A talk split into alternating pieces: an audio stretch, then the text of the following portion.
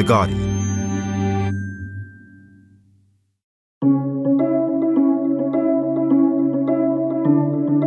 Hi, I'm Phoebe Weston. I'm Patrick Greenfield, and we're biodiversity and environment reporters for The Guardian. We work together on a project called Age of Extinction, so all our work centres around catastrophic biodiversity loss and ways we can tackle it. This week, we're taking over Science Weekly again, this time to talk about fungi. Without fungi, the terrestrial ecosystems of our planet really would not work. Nearly every plant on the planet has fungi attached to the roots. That's Lynn Boddy, who we'll be hearing more from later. Fungi are crucial to life on Earth, but they're posing a challenge to those researching them, and that is part of a bigger trend. It's an example of something Phoebe and I have both been looking into. What does it mean for the environment and how we care for it if we don't know what species are even there?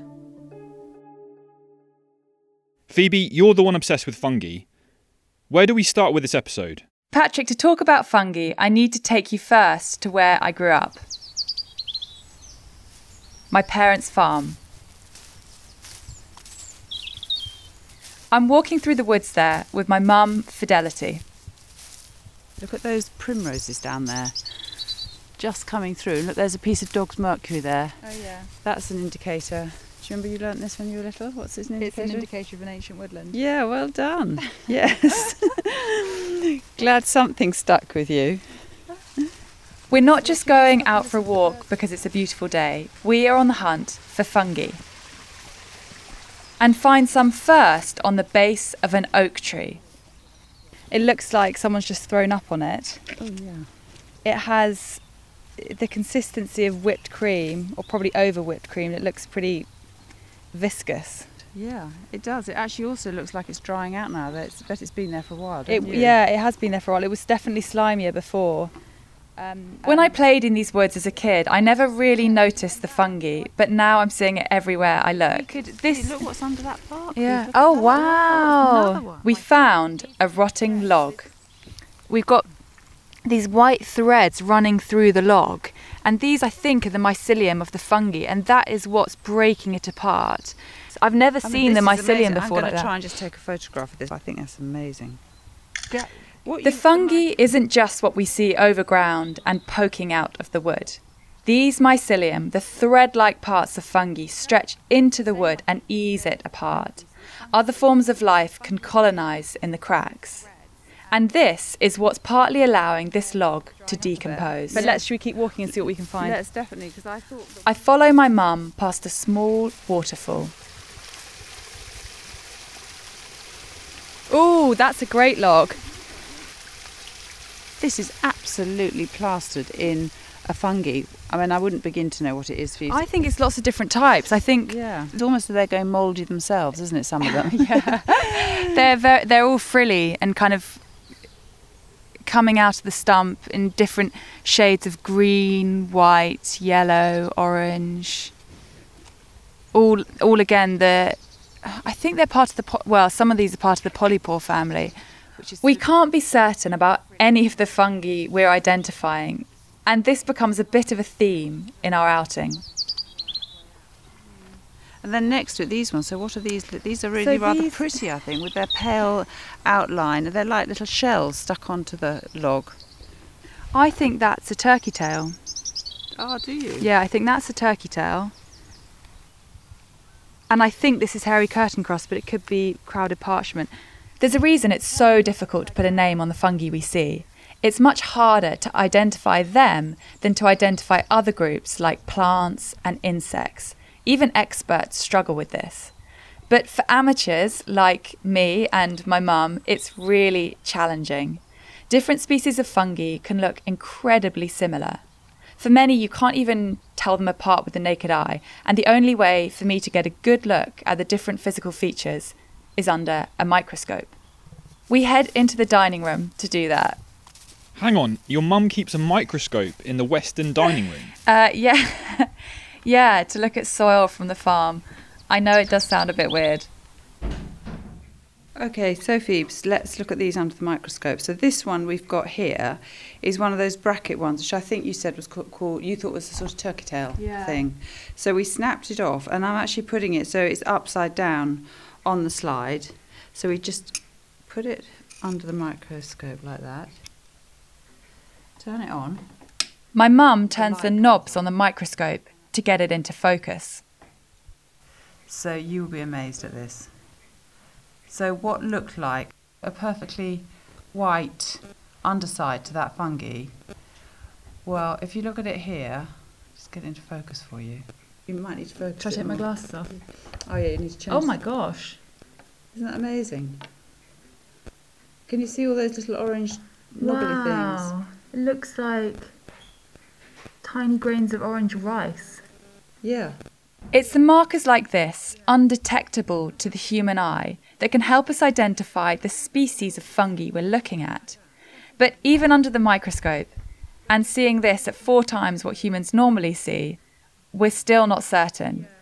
We take a look at another one. Much sort of this one is basically the second one, which is the one that like Martian landscape. It's quite like chunky skin. Yeah, that's like your description. Just to repeat, neither of us is a mycologist. But even for real experts, the microscope isn't always enough.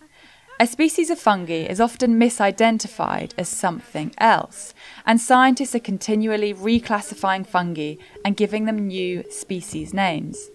Because two fungi can have almost identical physical characteristics, but be different species. We only find this out by looking at things like spore shape under a microscope, or even looking at DNA, but more on that in the next episode. What I want to look at in this episode is what can happen when we get our fungi all muddled up.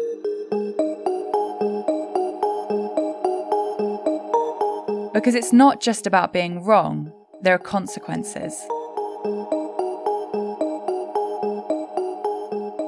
And Phoebe, this trend to reclassify fungi, is this something new? Advancements in technology have definitely sped up this work in the past decades for both fungi and other organisms. But the issues with classifying species of fungi is centuries old. And to see just how old, I took a trip to London's Natural History Museum.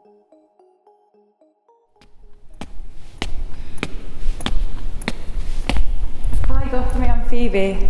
Hi, Phoebe. How Nice- nice, to see you. Very nice to meet you. How are you? I'm doing fine. How are you? Very well, thanks. Gothamie Weerakoon works with lichens at the museum. The body of a lichen is actually mostly fungal material, and lichen are also notoriously difficult to classify. Gothamie fetches a folder from a cupboard. Yeah, we are opening one white folder here, and that is one Ah. of Darwin's original lichen.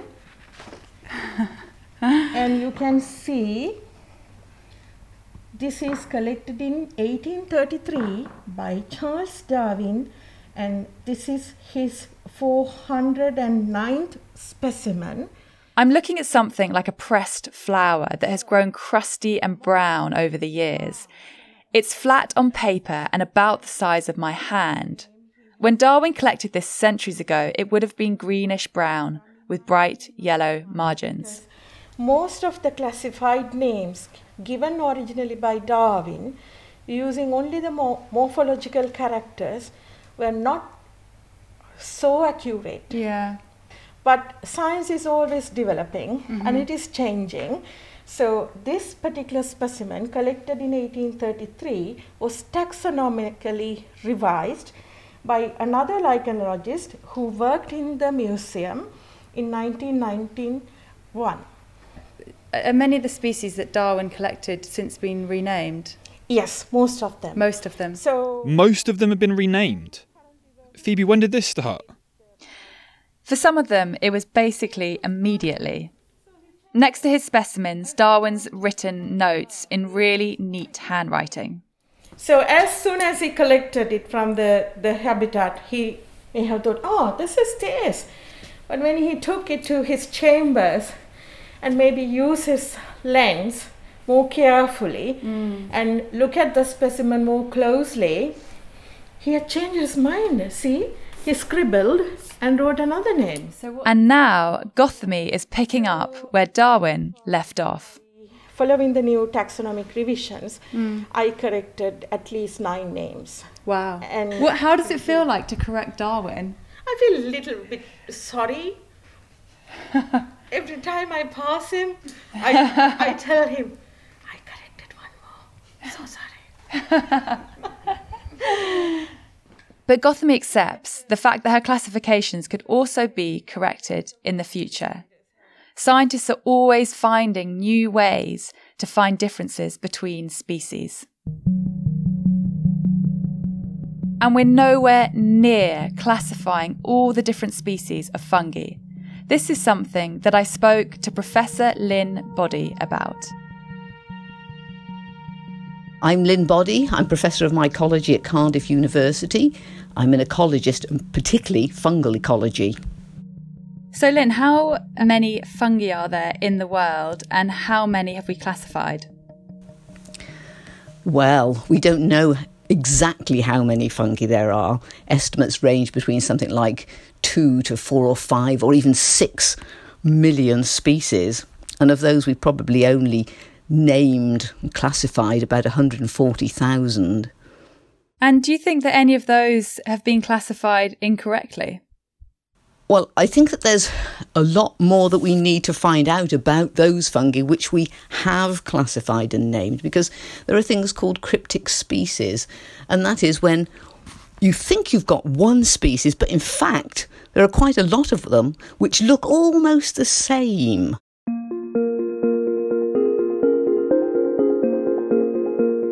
So I get it, Phoebe, that this classification is difficult. This must be annoying, but how can this issue have anything to do with the wider ecosystem? I had the same question for Lynn. So I think the first thing to understand is that being able to identify or name a fungus doesn't give you instant knowledge and understanding. To get that knowledge and understanding, you have to examine their biology and ecology. However, knowing names is very important for quite a lot of reasons. From a conservation perspective, it's important to be able to discriminate and identify species because different species have different ecologies. Sometimes even closely related species might have different ecologies. So if we're trying to look after that species or to investigate it and determine why it is rare, for example, we need to know what it is. We need to be able to separate it and identify it and discriminate it from other taxa. And I understand fungi are important indicator species. How does identifying them make them useful as indicator species? Why is it important that we know what fungi is what? Well, we need to know when is a species a species. We need to be able to name fungi so that we can record what species are there. Now, actually, we're very fortunate in that there are quite long records of species distributions and occurrences. So many amateur field mycologists have gone out in the past, recorded what they found. So they've got the name of the fungus, where they found it, what tree species, for example, it was fruiting on, you know, exactly where it is. And this has allowed us to look back at those records and to find out whether patterns of distribution, occurrence, or fruiting times have changed. And indeed, we certainly know that fruiting of fungi is changing. The times when fruit bodies emerge is changing, when they disappear is changing, and this is indicating to us that climate change is actually affecting fungi. We know that there are differences in different ecosystems, so it can give us a good indication of of what is going on in a system. And so, presumably, in terms of how knowing the identity helps that, we basically need to know what we're looking at if we want to use them in data. Absolutely. If we want to record fungi, we need to be able to attach a name to them. So, if we want to keep records both now and to look at records from the past and to look at what's happening in the future, we need to know the names of each fungus, where it is, what it's doing, etc., etc. Names are important. Brilliant. And could you tell us why fungi are so important to ecosystems? For example, if you're in a wood, you may not be aware of how crucial fungi is to the health of the woodland. Without fungi, the terrestrial ecosystems of our planet really would not work, and that's for two main reasons. Firstly, nearly every plant on the planet, and certainly in a woodland, every plant, or almost every plant, has fungi attached to the roots. And it is the fungi which extend from the roots into the soil as very fine filaments. It is them that soak up water and mineral nutrients and pass those to the plant. And in return, the plant provides the fungus with sugars. So, this is a crucial part of the plant. You should never think of a plant as just a plant. It never is. It's always, or almost always, a plant plus very many fungi. So, that's the first reason why fungi are crucial. The second reason is that fungi are the great decomposers, the great recyclers on our planet. If it wasn't for fungi, we'd be up to our armpits in dead stuff. And apart from the inconvenience of that, all of the nutrients would begin to be locked up in that dead material and wouldn't be available for plants to carry on growing.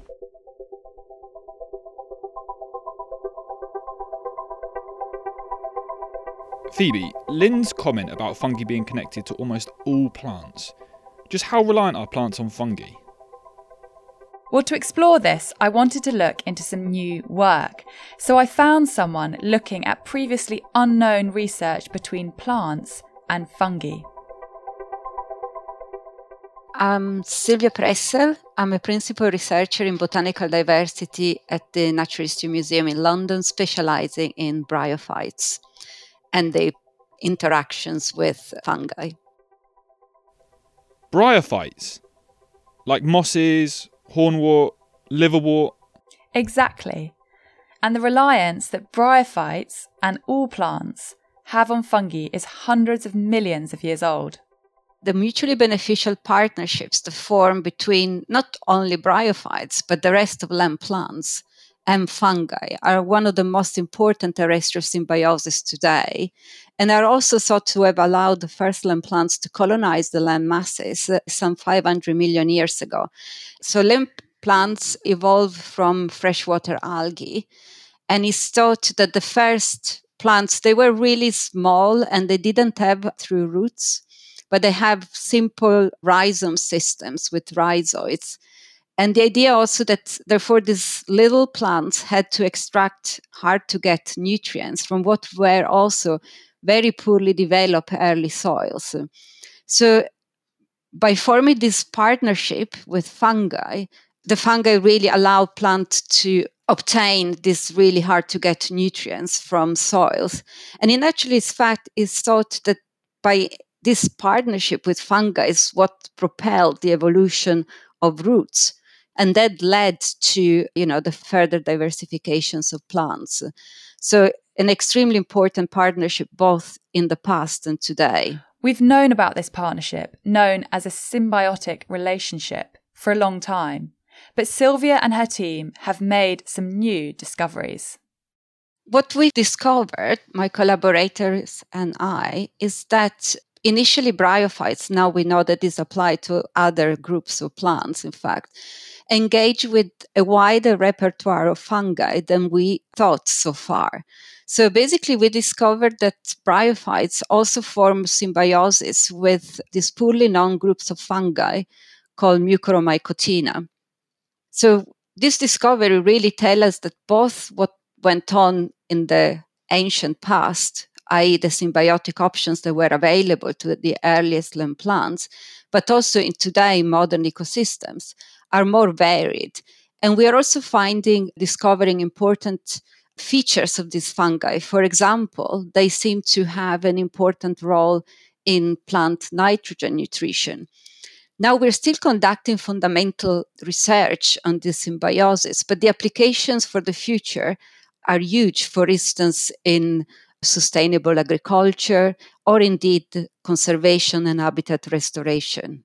And the reason that we didn't know about it before is down to issues with identifying this fungi called Mucoromycotina. This is a very important finding because we simply didn't know this fungi stayed under the radar for a very long time due to technical difficulties in identifying them and because people thought that they were another type of fungi arbuscular mycorrhizal fungi they've been studied for a very long time so they were sort of abandoned for decades with not much happening and our discovery this fungi form symbiosis with bryophytes has essentially opened a new field of research. Hold on. There was a whole relationship happening between bryophytes and certain fungi that we didn't know about because we'd misidentified this fungi. Yeah. And just another reminder that we can't research something properly if we don't know what we're looking at. And this research could prove important in a project Silvia is working on the restoration of a forest and heathland habitat in Surrey, just southwest of London. It's called Thursley National Nature Reserve, and it suffered two major fires recently. She's monitoring how bryophytes and other plants and fungi recover. They have to build up from scratch, but we don't know how much of the fungal diversity is retained in the soil during the fire. Obviously, depends also on the intensity of type of fire. And do you think that this forest, and I suppose other forests as well, could be healthy without this bryophyte fungal relationship? No, I don't think so. As I said, this is a fundamental relationship. So you wouldn't have forests, so you wouldn't have most of the crops and food you eat, and you wouldn't indeed have the environments on land that we have today if it weren't for this symbiosis. So, Phoebe, if fungi are so important, and if properly identifying and properly classifying fungi matters so much, how are people hoping to make identification easier? Well, there are some great amateur mycologists who really know their stuff. But while this is an enthusiastic community, they can't do everything. There are too few people qualified to determine the likely millions of fungi species in the world. This is part of what scientists call the taxonomic impediment, Exactly. And when those who have this specialist knowledge die, their ability to identify species dies with them. But there's relatively new technology that's been letting people identify species in a whole new way. It's something Gothamie showed me back at the Natural History Museum. Instead of looking at physical characteristics, she looks at DNA. So uh, this is a Saxicolous lichen.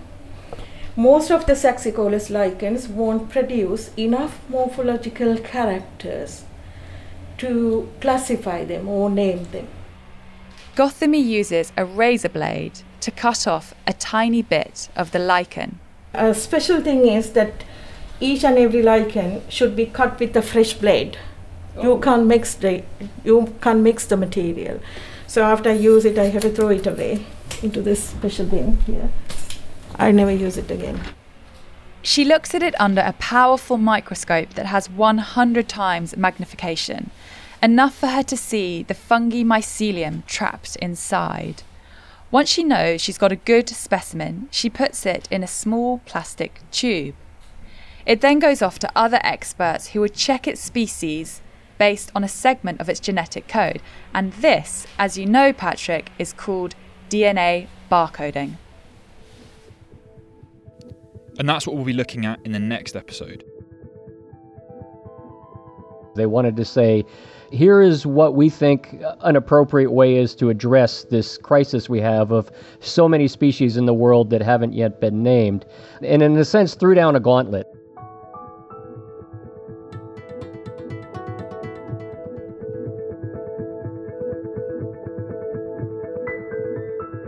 You've been listening to the Age of Extinction takeover of Science Weekly.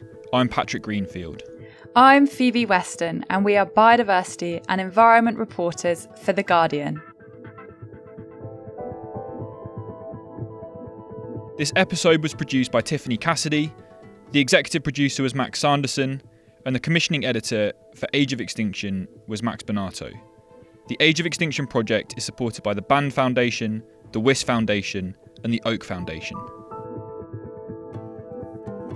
If you want to find out more about this content, head over to the podcast page at theguardian.com. We've received lots of lovely emails since we started these podcasts, so keep them coming. And if you have any thoughts, feedback, or ideas for future episodes, drop us a line. The email is scienceweekly at theguardian.com. We'll be back on Thursday. See you then.